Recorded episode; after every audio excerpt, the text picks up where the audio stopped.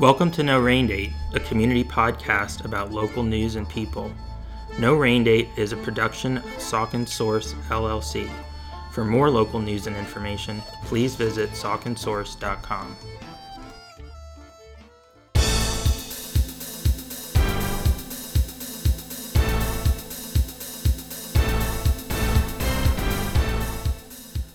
Hello and welcome to No Rain Date, the official podcast of Saucon Source. My name is Josh Popichak and I'm the publisher of Saucon Source and the host of No Rain Date.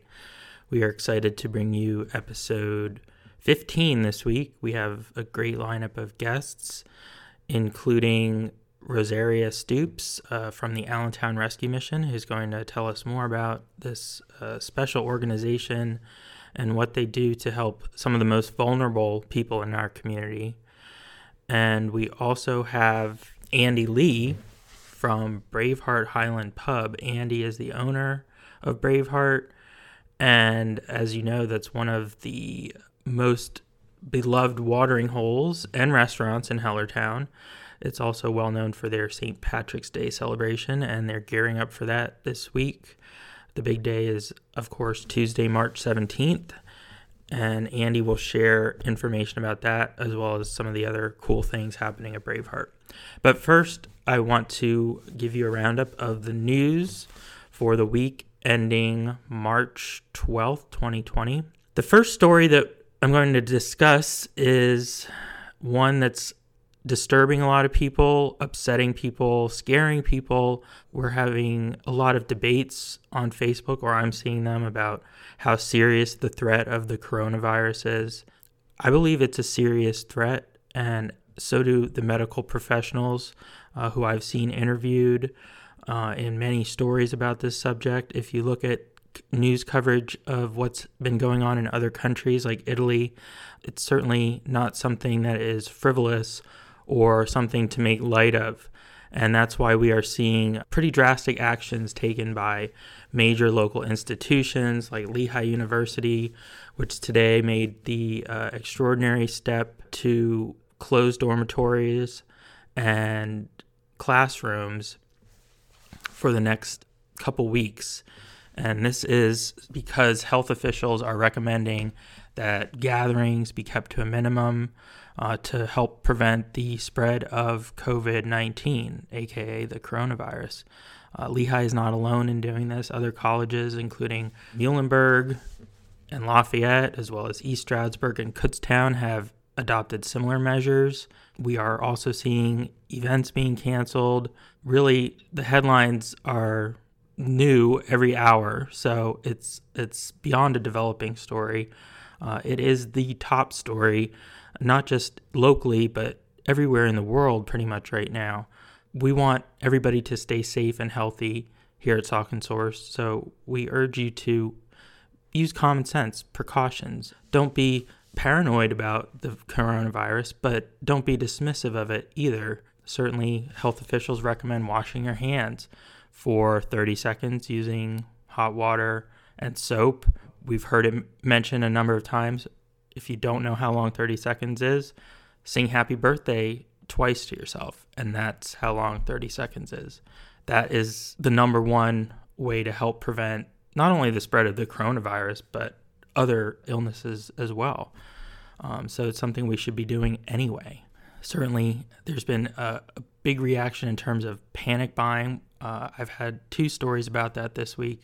Well, one and a half. But if you go to any major supermarket right now, you will probably not be able to find toilet paper.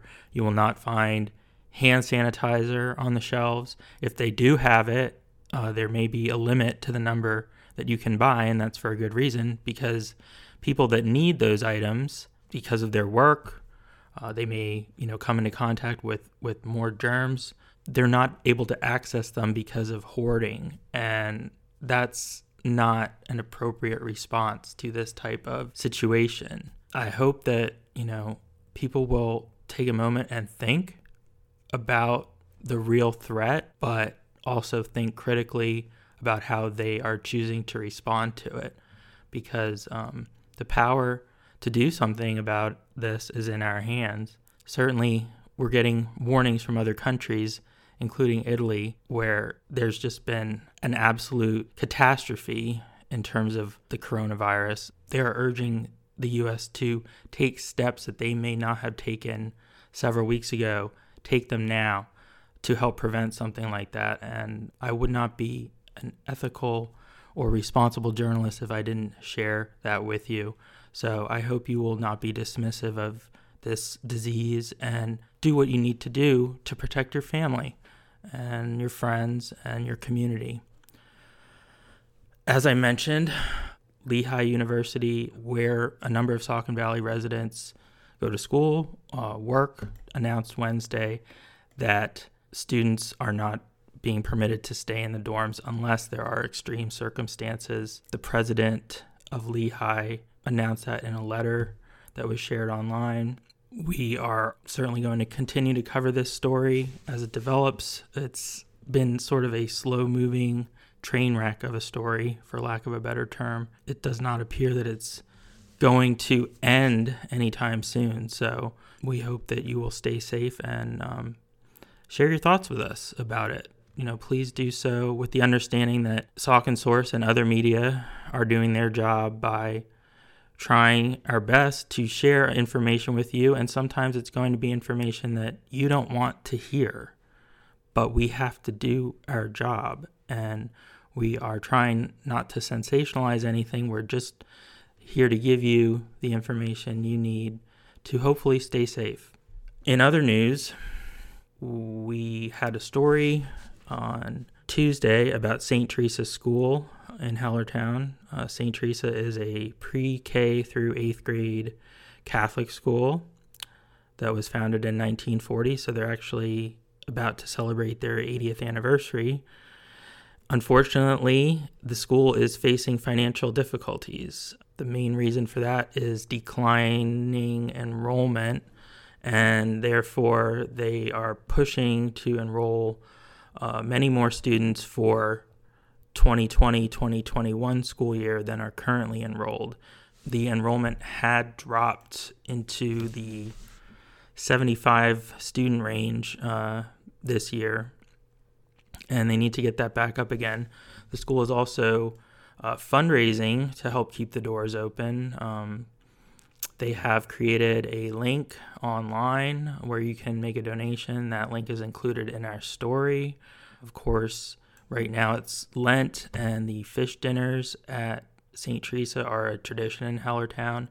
Those dinners are every Friday night from 4:30 to 7 p.m. Open to the public. When you go purchase a dinner there, that money will benefit the school.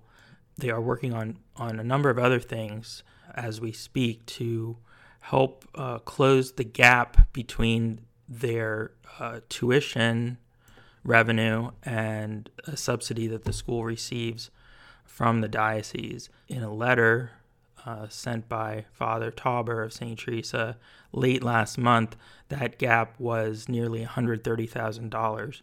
So it's a significant amount of money that needs to be generated in order for, for the school to at least be able to keep its doors open for another year. Beyond that, they're going to have to look at other things uh, in terms of becoming financially stable.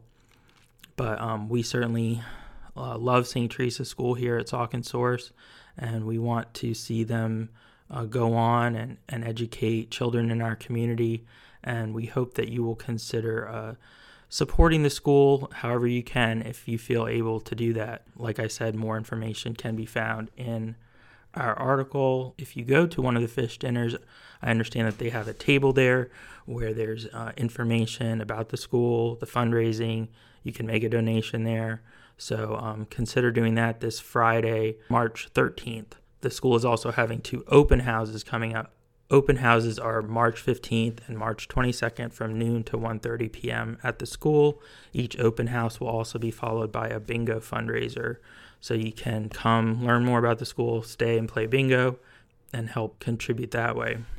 In other news, we reported, we were first to report rather, that uh, BB&T is closing the branch of the bank inside the Coopersburg Giant this June. Certainly, some people who enjoyed doing their banking while they were at the Coopersburg Giant to do grocery shopping uh, are not too happy about that. According to a source within the banking industry, uh, the company is also planning to close its other in-store branches throughout the Lehigh Valley, including Wind Gap, Copley, and Nazareth. So that's going to be a change for BB&T customers in the Coopersburg area. We again have a story about Creek Road and the rezoning request by developer Abraham Attia for a property he owns at 2105 Creek Road. The rezoning request is to make it suitable for construction of retirement living residences, and that is going before the Bethlehem Planning Commission Thursday, uh, March 12th at 5 p.m. We will be covering that, of course. There is a website that has been launched by a neighbor who opposes this rezoning request and the development proposal. The website created by Robert Ashford is called savecreekroad.org. You can go online there, find more information about the proposal, uh, as well as a petition, uh, which Ashford told Saucon Source has so far received more than 200 signatures. Ashford and uh, many other opponents live in the Stever Mills development, which is across the street from where this, this retirement community would be built. One of their concerns is the narrowness of Creek Road, and of course, also the fact that uh, the area is somewhat flood prone. Part of it is in a floodplain. So it will be interesting to see how Bethlehem planners view the request in light of that that's the news for this week. We will continue to cover all of these stories. Now we have Tony from Lehigh Valley Weather Authority with your five day forecast.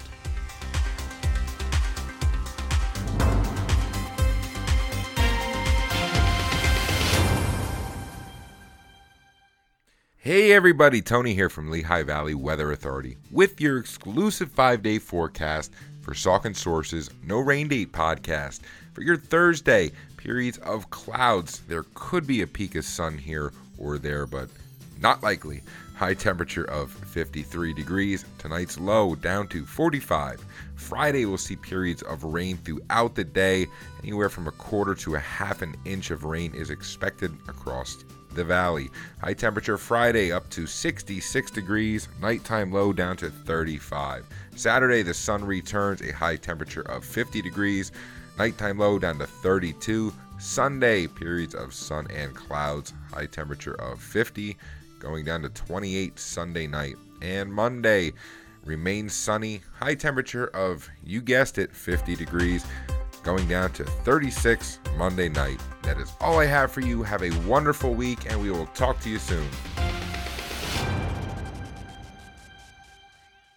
I'm happy to have here with me today uh, two people uh, who are helping make a difference in our community through their work with the Allentown Rescue Mission.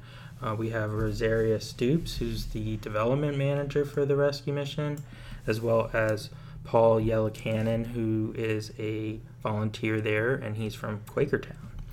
And uh, Rosaria, I wanted to start off by asking you to tell us a little bit about the history of the rescue mission. It goes back 120 years you uh, are continuing to, you know, provide services for men in need, provide over 42,000 nutritious meals a year, as well as other services, including shelter and life skills programs. So, Yes. So we have a really interesting history. We started in 1900 and we actually started around the corner from where we are now. We're currently located on Hamilton Street. And so we originally started in the apartment of our founder, Obadiah Becker, right across from Sacred Heart Hospital, like about there, in his apartment. And he was taking in men who basically became homeless from like the war, um, or maybe their wife got ill and became you know, sick and passed away, or for whatever the case might be, they needed a place to live.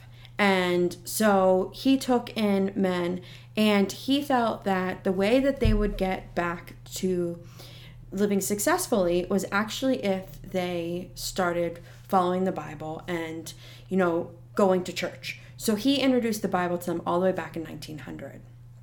And so since then, we've been non denominational Christian.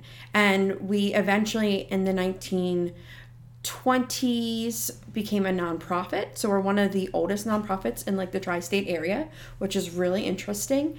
And we're one of the oldest men's shelters in the area as well. So we take in just men. We have an emergency shelter, so you can walk in, uh, no questions asked. The only thing you need is a voucher from the police station. And from the emergency shelter, you can actually move into our life skills program. It's an eight week program. That opportunity is available to everybody who comes into our shelter. Then from the life skills program, we automatically put you on our clean team, which is our employment agency. And you can stay with us about six months. Again, there's always rules. And basically, our rules are no fighting, no alcohol, and no drugs. So we've always been an establishment that did not allow drugs and alcohol. We've always tried to recover men, to return them back to normacy. You know, our motto is that we rescue, we recover, and we return them. So that's really what we've always tried to do is we really wanted to return the men back to their lifestyle that they had before and hopefully better. Right. And you don't help animals because I know we talked about we about don't. that. That's like the one thing that people always say is rescue. rescue and they're like, "So is that people or animals?" And I'm like, "No, we're like the best kept secret. We're actually for men." right, right. So that is Yeah. something people always ask. right. I guess if they were going to name it today, they might put Yes. men in the name somewhere. Exactly. but- Yes, we might have changed our name around a little bit. Right. And when people are like, "Where are you located?" I'm like, "You know that big building that has God is love on it? It's the iconic building in downtown." And they're like, "Oh, yes." And I'm like, "That's us." And they're like, "Oh, wow." And it's interesting cuz the building itself with the neon pink sign has actually been in over 23 Hollywood movies.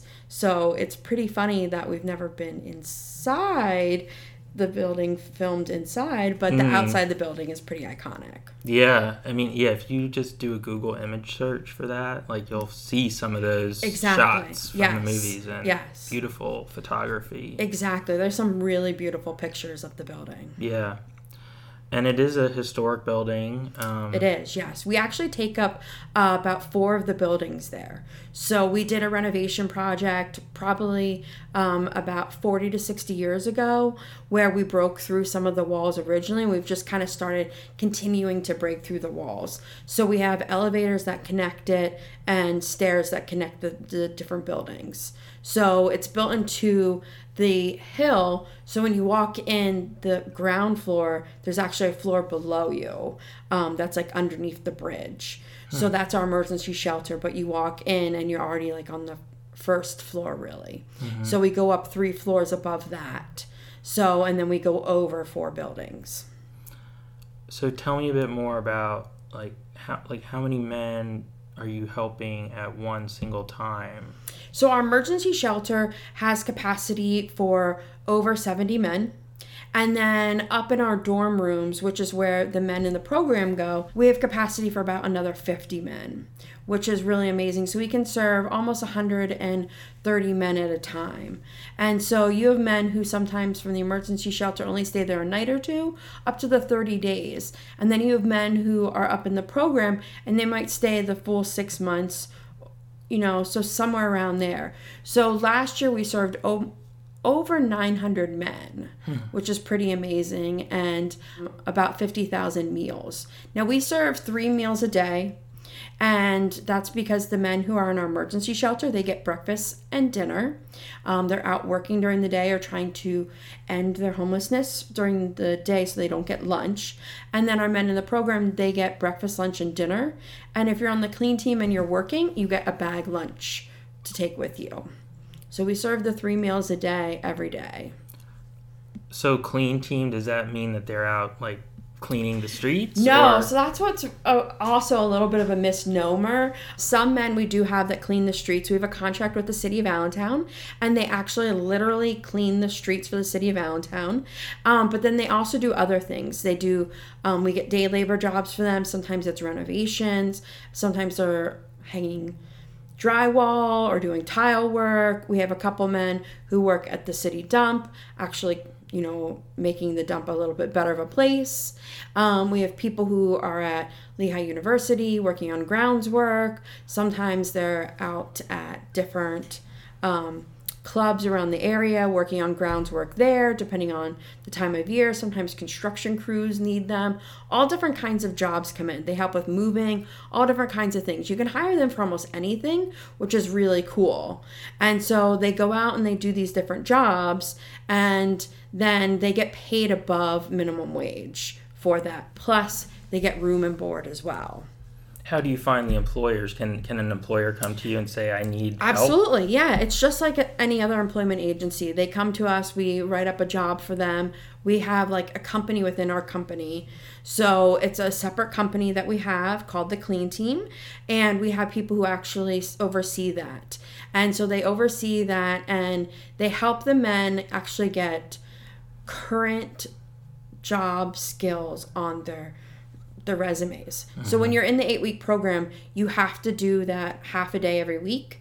And that's so that way they get used to going to work. Some of these men haven't worked in a long time, depending on what kind of rehabilitating they're doing. And so they're getting current job skills. They're learning how to be at a job, what it's like to punch a clock, how it is to wake up to an alarm. How do you show up at a job? What do you wear when you go to a job? How do you speak to your boss? So we're their mm-hmm. boss at that point. So we instruct them on how do you act? How do you do safety at work? You know, all of those kind of things that most people take for granted, but depending on the way you grew up you might not have gotten those kind of skills mm-hmm. so that's a really important thing that they're getting then we also are a reference for them a current reference for them that they might not have depending on what they've been doing lately. They might have a gap on their resume. So not only are we teaching them how to write their resume in our computer class, we're also giving them something to put on their resume that's very recent because sometimes they might have a gap um, depending on what they've done recently. So they might have been out of work for a while. So we're giving them a reference of a current person who employed them, and we're also giving them skills to put on there that we can say we actually saw them do this. So we right. know that they can do this. Right. We know that they know how to show up for work. They listen to their alarm. They show up. We can tell you that because they actually did it for us. Right. Right. So once somebody has com- completed this program, this transitional program, mm-hmm they are, you know, um, they found employment and they're they graduated and they're out in the real world. Do you ever hear back from from people? Like we do sometimes. Or? We don't hear from enough people because it depends on why they came to us. For some people, it's something that they don't really want to think about again. That was a period in their life. They really don't want to think about it. But for other people, they want to think about it. They want to give back. We have a couple people who give back every year at our spaghetti dinner. Um, a couple of the men and their they were estranged from their wives and their kids. And so they come back with their wife who they've reconnected with and their adult kids um, because they're grateful for the time that they spent with us because it helped them get back to their wife and kids. Mm-hmm. Um, so that's really nice. Last year, a year ago at Christmas, we were wrapping presents and a woman saw our ad in the newspaper and she wanted to come. And she didn't drive and her husband drove us and drove her to see us. And on the way there, her husband said, Did you know that I lived there for a period of time? And they had been married for years and she never knew this. Hmm. And she said, No, I, I had no idea. Now they have grandkids and they're retired at this point. And he said, Back in the late 50s, 60s, I lived there after I got out of the service because I had nowhere to go. My parents said, You're an adult now, so go take care of yourself. So he went and lived with us for about two or three years because the program was a little different then.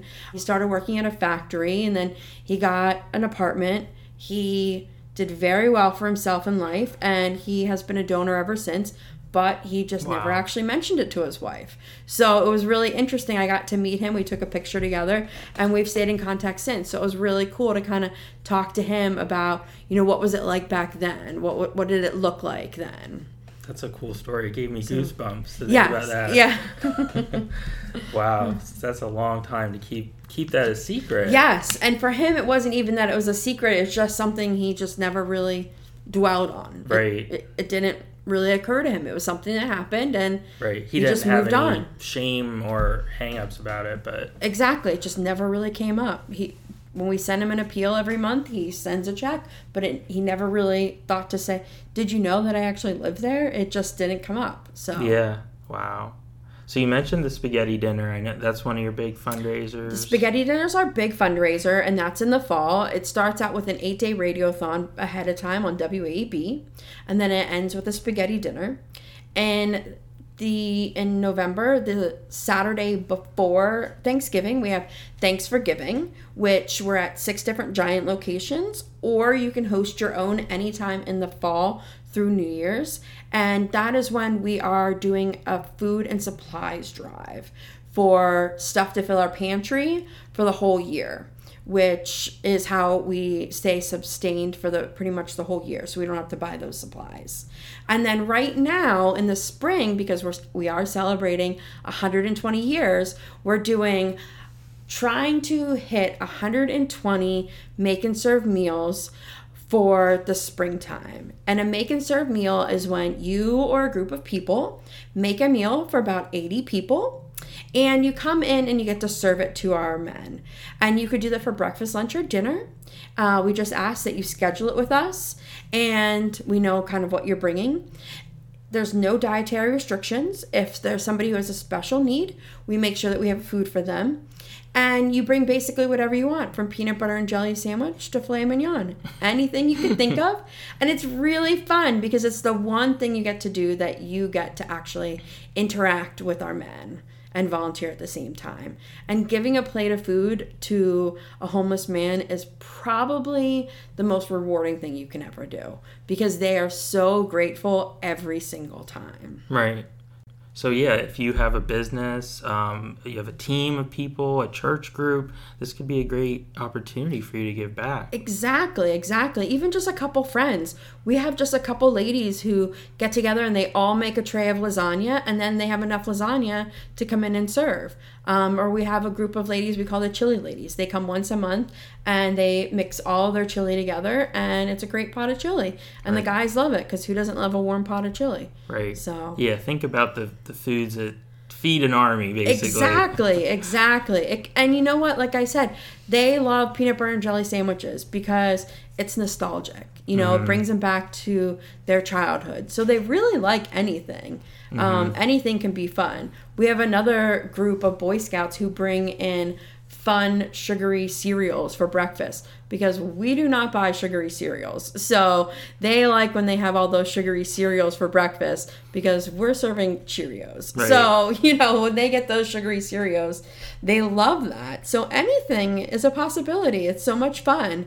Um, I served them cupcakes on my birthday because it was my birthday and I don't need a cake. So I gave them all cupcakes and they were so appreciative that I would want to share my birthday with them. And it was really a good time. I had more fun celebrating giving them cupcakes than I did going out with my family. So that was wonderful. Right. Yeah. I mean, it's it's also fun when you get to cook for somebody that's not a fussy eater Exactly. and just is happy for whatever Exactly. you made. Anything you make, they like. yeah. It's not like that at home, but No. no, and they are just very appreciative for anything you give them. And when you serve it to them, they look at you like they haven't eaten in months. And they could have been somebody who's been there for a while, but they know what it's like to not eat for a while. right. So they're extremely appreciative of anything. Yeah, and I know you have some great. Um, you sh- you always share some great stories about the people that you're helping, and and you can find those on social media, like on Facebook. Yes, yes. Our Facebook is plentiful with our success stories. Um, and you know, we like to define success as many different ways. Success can be from a guy who hasn't had his driver's license in a long time because maybe he had fines that were built up to now getting his CDL license to a guy who goes out and gets his first apartment. I mean, there are sometimes are people who don't have apartments and they've never had their own apartment. And so that could be a really big success when you think back to when you got your first place to live by your own. That's huge for some people. Last year we celebrated a man who was in his 50s and he got his first job on the books and got to pay taxes. And he was so excited that he got to pay taxes. that was his goal for the year to pay taxes. So, you know, that was exciting. Right now we're helping all the guys pay their taxes before tax day. And they're really excited that they get to pay taxes because they have a job that they got to pay taxes for. Mm-hmm. yeah so, so, much of what you're doing is bringing structure to their lives. Exactly. A lot of them did not have structure. And that's why we have like strict schedules and you know we always have planned things for them to do because a lot of them just didn't have structure and they grew up that way too. You know it's the environment that they grew up in. You know it's just how their families were and that's how their parents parents parents were and you know and so forth. And that's just the norm for them. And teaching them that that doesn't have to be the norm that structure's okay. You know it's okay that you have to go to bed by a certain time. And we have lights out for a reason because you don't need to stay up all night long. And you know tv time is from this time to this time. And you know we eat at a certain time you know. And you know we still lean towards giving them some form of Christianity because when something happens in their life, we want them to have a support system. And a lot of these programs teach you that having a support system can be your church family because you can go to your church family to get that support system. And that's something that they didn't have because they wouldn't be with us if they had a support system. Mm-hmm. So, whatever support system they thought they had didn't work for them. So we're hoping that they can get a support system so we don't have to see them again. But if we do see them again, it's okay because they knew where to go. Mm-hmm. And so hopefully the next time they don't live on the street for nine months. Hopefully the next time they come right away. Right. If they lost their place to live next time, the success will be they came right away and they didn't live on the street. Because to me, that's still a success. Yes, absolutely. You know, and that they didn't turn back to drugs and alcohol because that's to me is still a success. They they lost their place to live, but they stayed clean. You know, because that's a goal mm-hmm. to stay clean too.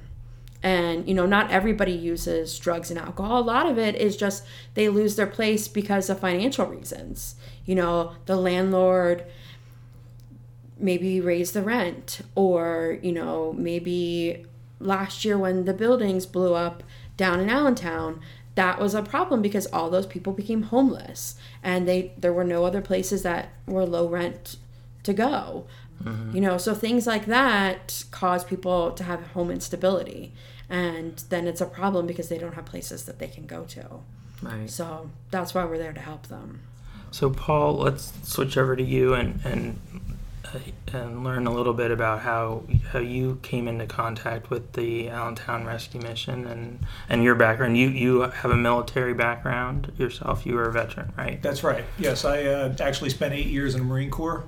Uh, some time ago, I went into the private sector, probably 30 plus years ago. Okay. Uh, but uh, you know, definitely enjoyed my time and in service, and uh, you know, certainly navigate towards uh, you know, being able to give back and you know work different volunteer work and all. And uh, I actually uh, retired early, so I was 58 years old when I retired from a bank in New York Mellon.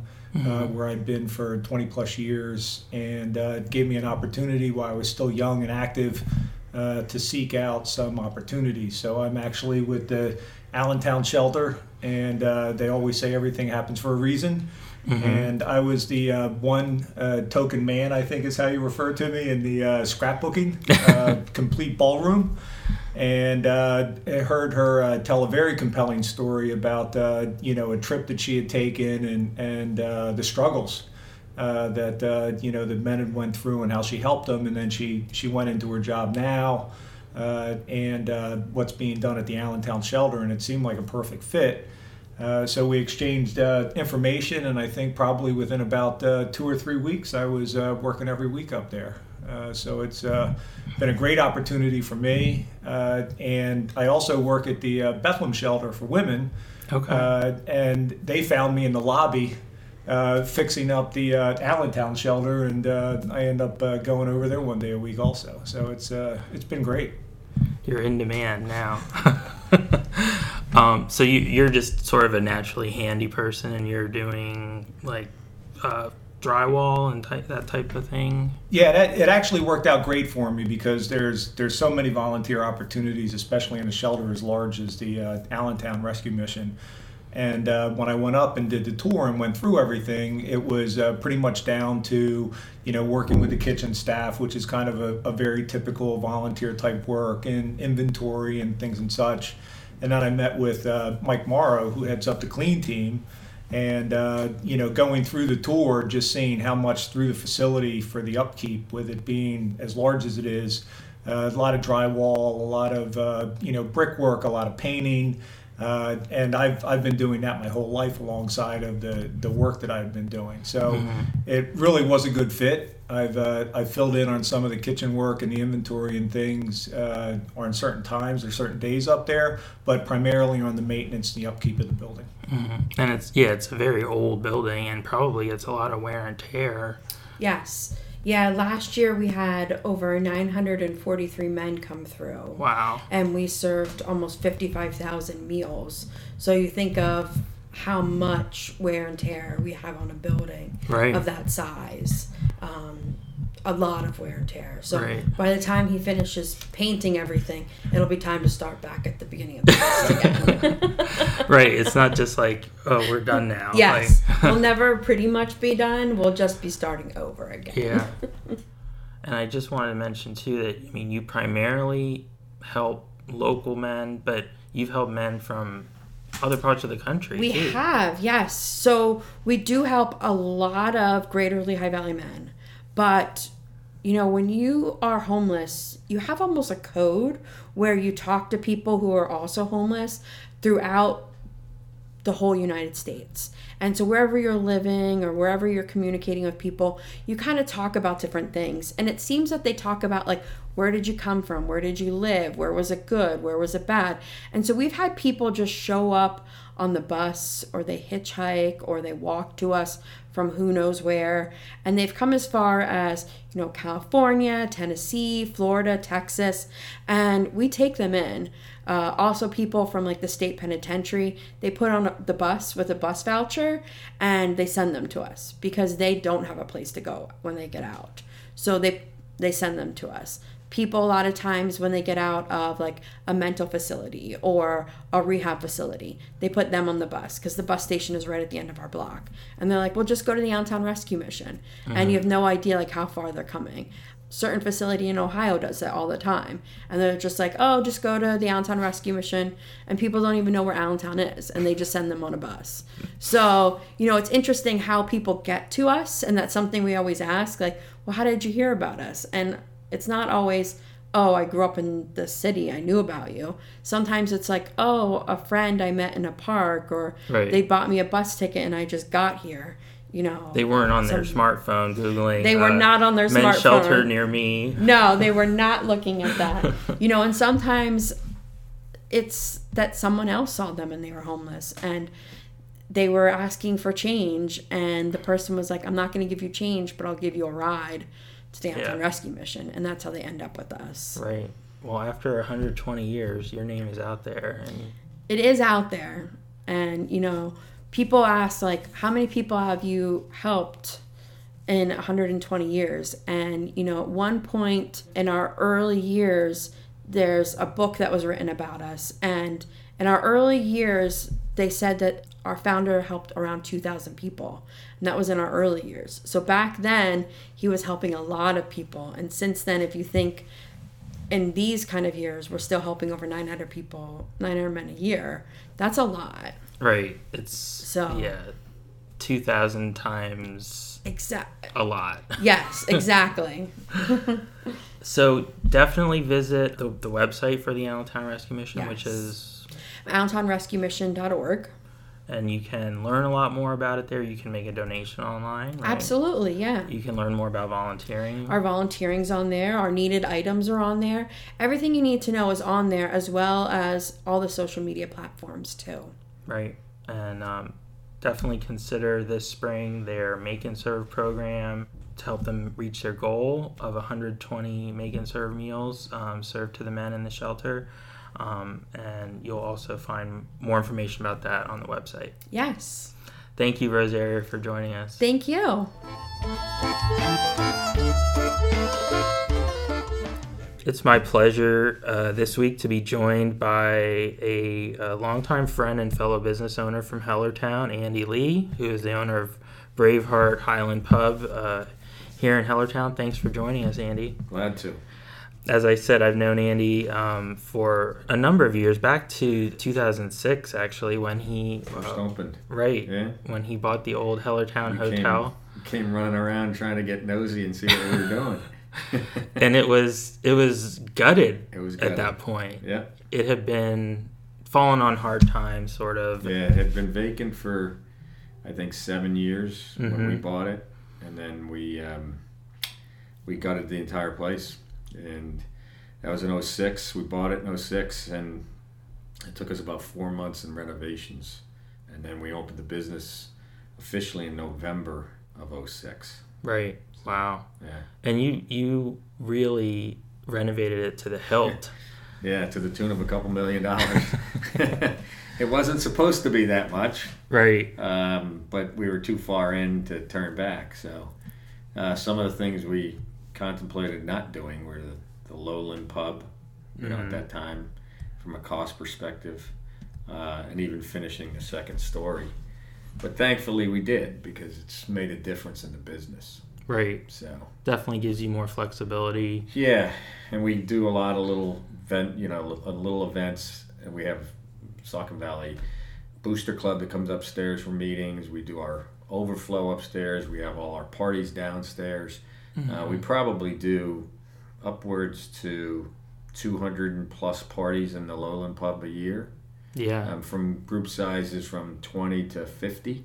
hmm Um, but it's a nice little venue for that because it's uh, convenient access from the back of the building, separate restrooms, kitchen still serves it, so it's pretty good. I had my Christmas party You did? upstairs in Yeah. December, and Yeah. I definitely recommend it for anything like that because you have a little more room. Yeah, You have a server that's coming, you know, checking on you all the time. it's really private for sure. It is. Yeah. And it's beautifully appointed. I mean, the main first floor pub is an authentic um, Mhm. British pub. Yeah, I mean, as you know, my fa- my mom and dad came from Scotland. So, Right. Uh, my oldest brother was actually born in Scotland, so I'm actually I have dual citizenship. I actually have a UK passport as well as an American passport. But yeah, we want I wanted to make it as authentic as you could possibly in in a, a small town like Hellertown. So we brought all over all the furniture from Scotland and Ireland. We brought all the uh, lighting from Scotland. It's actually called the Stirling Collection, which is from Hmm. Stirling, Scotland, Mhm. uh, which is where William Wallace Monument is, the Okay. Braveheart.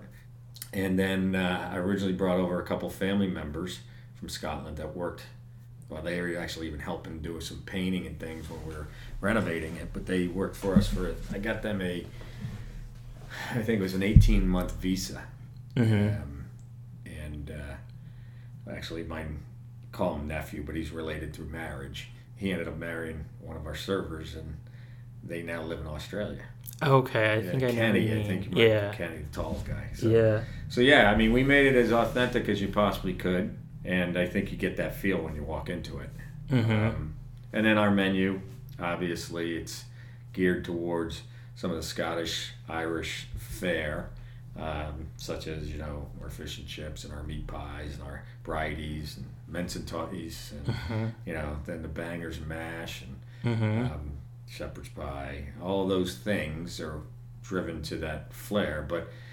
We, we, you know, when in Rome, you got to do as the Romans do. So we have a lot of American style food too. Yes. You know, we make great burgers. We do great specials every day. We have such a good following of regular customers that, and you being one of them, they come in for the specials more often now because they've been coming so often. They just want something different. hmm Um, and you know, my head chef's been with us for the last eight years. General manager's been with me for twelve. Still have servers that have been there since day one. hmm Have very little turnover. So Yeah. fortunate, fortunate. Right. Yeah. That's a big plus to going there. The fact that you know who's Right. going to and they know you. Yeah, yeah, it becomes more of a local, you know, the cheers of Hellertown, you know. Exactly. Um, but it, it was not without a lot of work. It took, you know, a lot of. Well, we opened 06, but we really our first full year was 07. and then uh, then the economy hit, the recession hit in 08 and Mhm. 09, which were brutally tough. I had a partner originally in it, um, but they didn't last for more than a year, and I was had my other career, insurance. I had to leave that in order to salvage this, and I had too much invested hmm to try to. I'm glad I did, but it was some scary days. Unfortunately, the community then started to kind of accept the place too, and um, you know, since 2010, we've basically doubled Hmm. in size. Yeah. I mean, as far as sales and revenue, but the building hasn't doubled. Obviously, it's the same, but we get more activity. Right. So some of that part of that's been trivia. Right. You know, that was kind of a, you know, one of my old employees, Justin Klein. Hmm It was, that was his brainchild.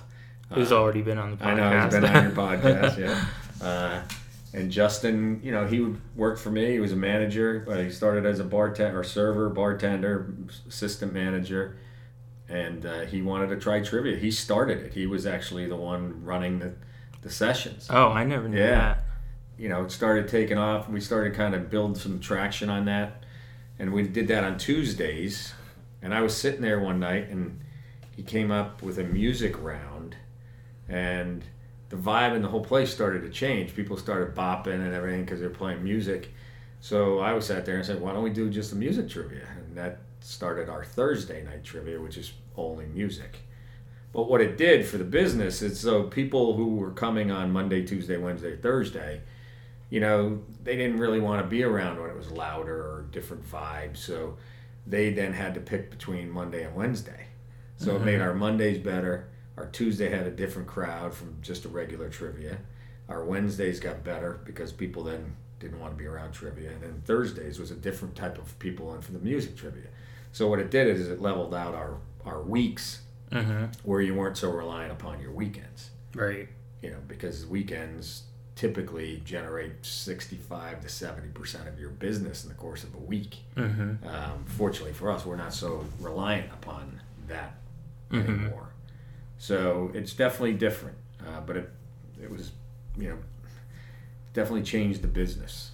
And- It's nice because it, it attracts a, a wide variety of people. Like Yeah. you see college students, Mhm. families playing Yeah. together, older Yeah. friends. You Yeah. know, it's just yeah, I mean, as you know, I own Taps too, right? Right. And uh, Taps has got a different vibe, but Braveheart definitely has a, a much more much more diverse client customer base. hmm My wife used to say it's the kind of bar she could go to and wouldn't have to worry about getting picked up. right. which is a nice thing for a lady, right? Right. You want to just go and enjoy your meal with your friends, or just have a couple drinks and not feel like you're, you know, um, being gawked at. Right. So, um, so that's important. It's important for us. And I've heard that not every bar around here is so uh, safe. I don't know about that. I can't speak to that.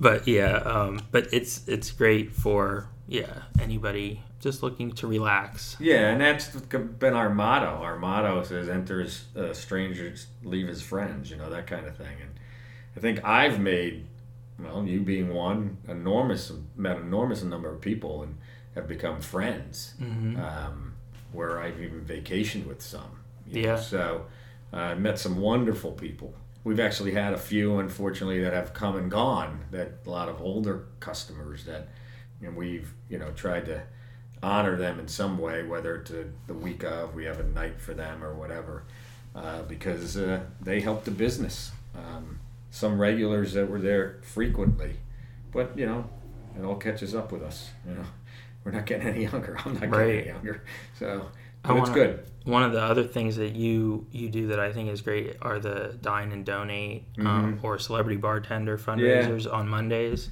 Yeah, that's worked well. I mean, I think initially when I I never even worked in a restaurant before, so I just knew business, but I didn't know the restaurant business. So you learn through the school of hard knocks. You know, you learn through your failures. And one of the things I was trying to do early on was people are always knocking on your door for money, contributions. Can you help? Can you help do this? Can you do that? And we weren't getting our return on investment on that. One in particular was a rugby team. We sponsored them, and they never came back to the place. And I'm like, I'm never doing that again. So, what we what I came up with was the celebrity bartending things. Whereas we provide the venue, you want to have an event, we give you basically the whole place. You promote your event, and we give you a percentage of the food sales, along with we typically make a contribution above and beyond that, and then they can raise money for their whatever charity or endeavor that they're trying to to try to raise money for. I mean, we've had mm-hmm. some fairly I think St. Luke's rehabilitation was probably the biggest. I think they raised like twenty three thousand dollars in one night. Holy cow! Yeah, but even the local, you know, the local Saucon Valley high school teams. You know, we've had uh, lacrosse team, the girls lacrosse. We've had soccer.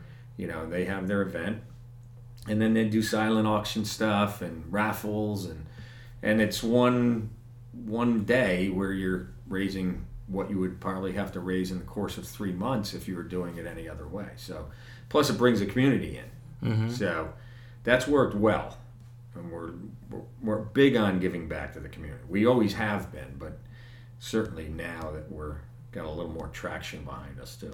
We, Yeah. we do. We give a lot back. I mean, Saucon Harvest Festival. yeah, and- we've done everything. They, I mean, whatever there's event in Hellertown, Saucon Valley, we end up giving something. right. Whether we donate food for the day or Gift uh, gift cards. I mean, to me, the gift card thing is just another way of marketing. Mhm. You know, because you never know who's going to end up with the card, but it may be somebody that's never even been in the place. Right. So they get a card and they they're going to have to come in and use it. So it's a great way for us to market. And if they don't use it, they don't use it, right? So that's been good. But and as you know, our big months here now, which is March, which is yes. insane. We're, we're about a week out from St. Patrick's Day, which is the, the biggest day of the year for you Certainly, by, far. By far. I don't I don't know how many kegs you go through, but it's like Well, it varies, but I mean, this year is interesting because it's on a Tuesday. So, but wh- what I've always found is the people still come out. It Yeah. doesn't matter if it's Tuesday, or if it's Wednesday, they still come out.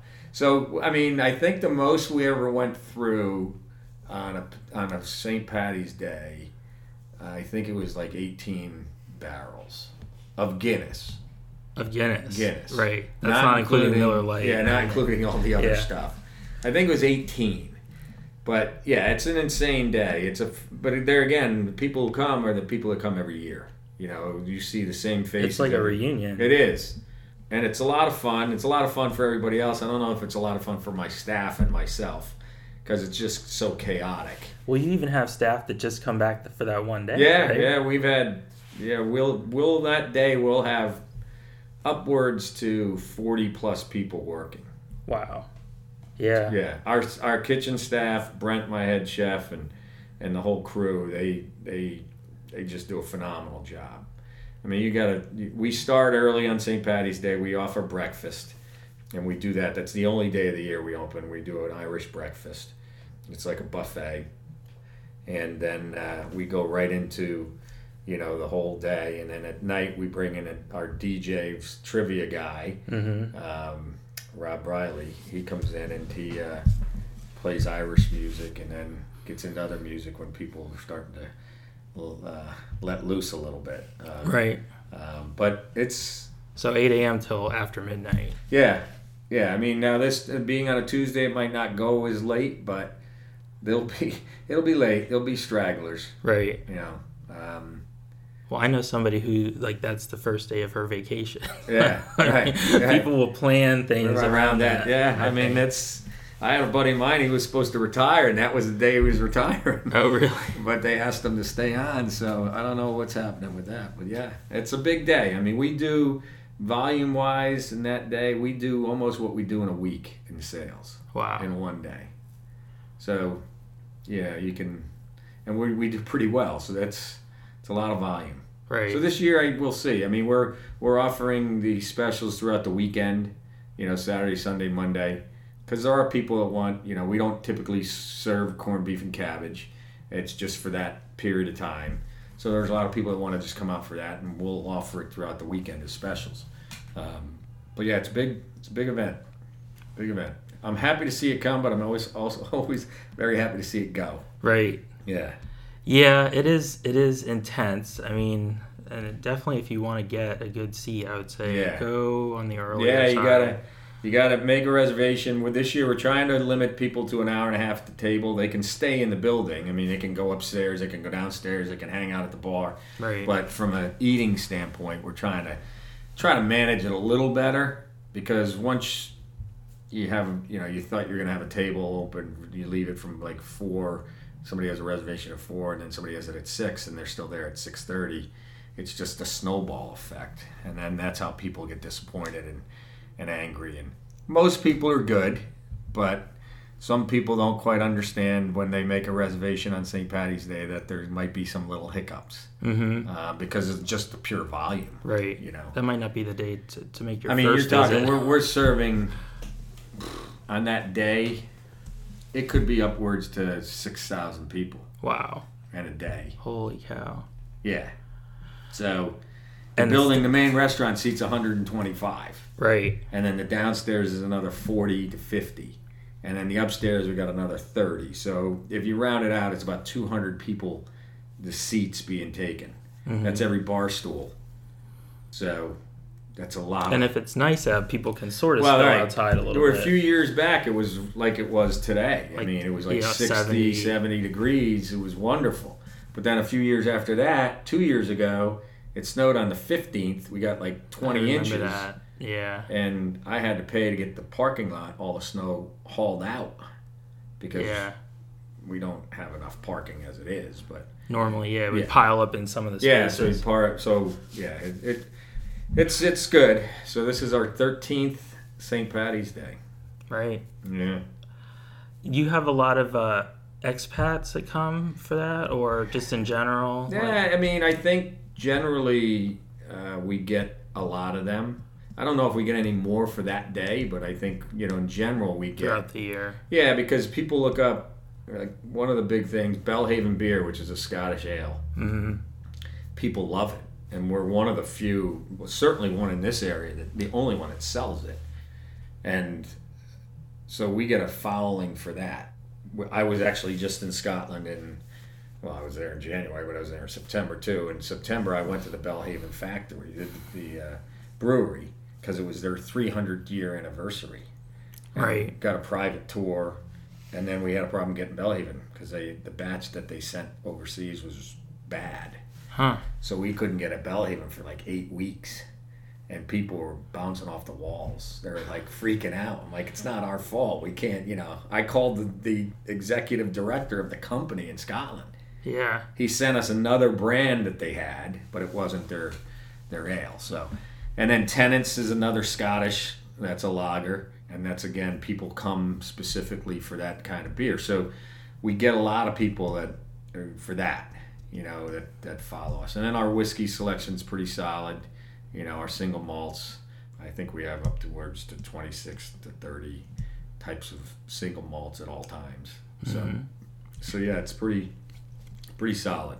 Pretty solid. What are what are some things that you envision for the future? I know at one point you talked about maybe doing a trip to Scotland. Yeah, I, well, last year I, I got, uh, well, Scotland was voted the most beautiful country in the world. Right. So I saw that and I'm like, well, maybe we should try to do something for that. But it was too last minute. But there was a lot of interest. There was some interest, yes. I mean, so there's still interest. It, it's it's a challenge for me because I'm not a travel agent, you know. Right. So, I mean, logistically, I could organize a trip because I know where to go. My daughter lives in Scotland. Mhm. She lives there. She's been there for two years. She's got another year and change because she's doing her doctorate there. So uh, she knows Scotland better than I do now because she's been living there full time. So yeah, we've talked about that.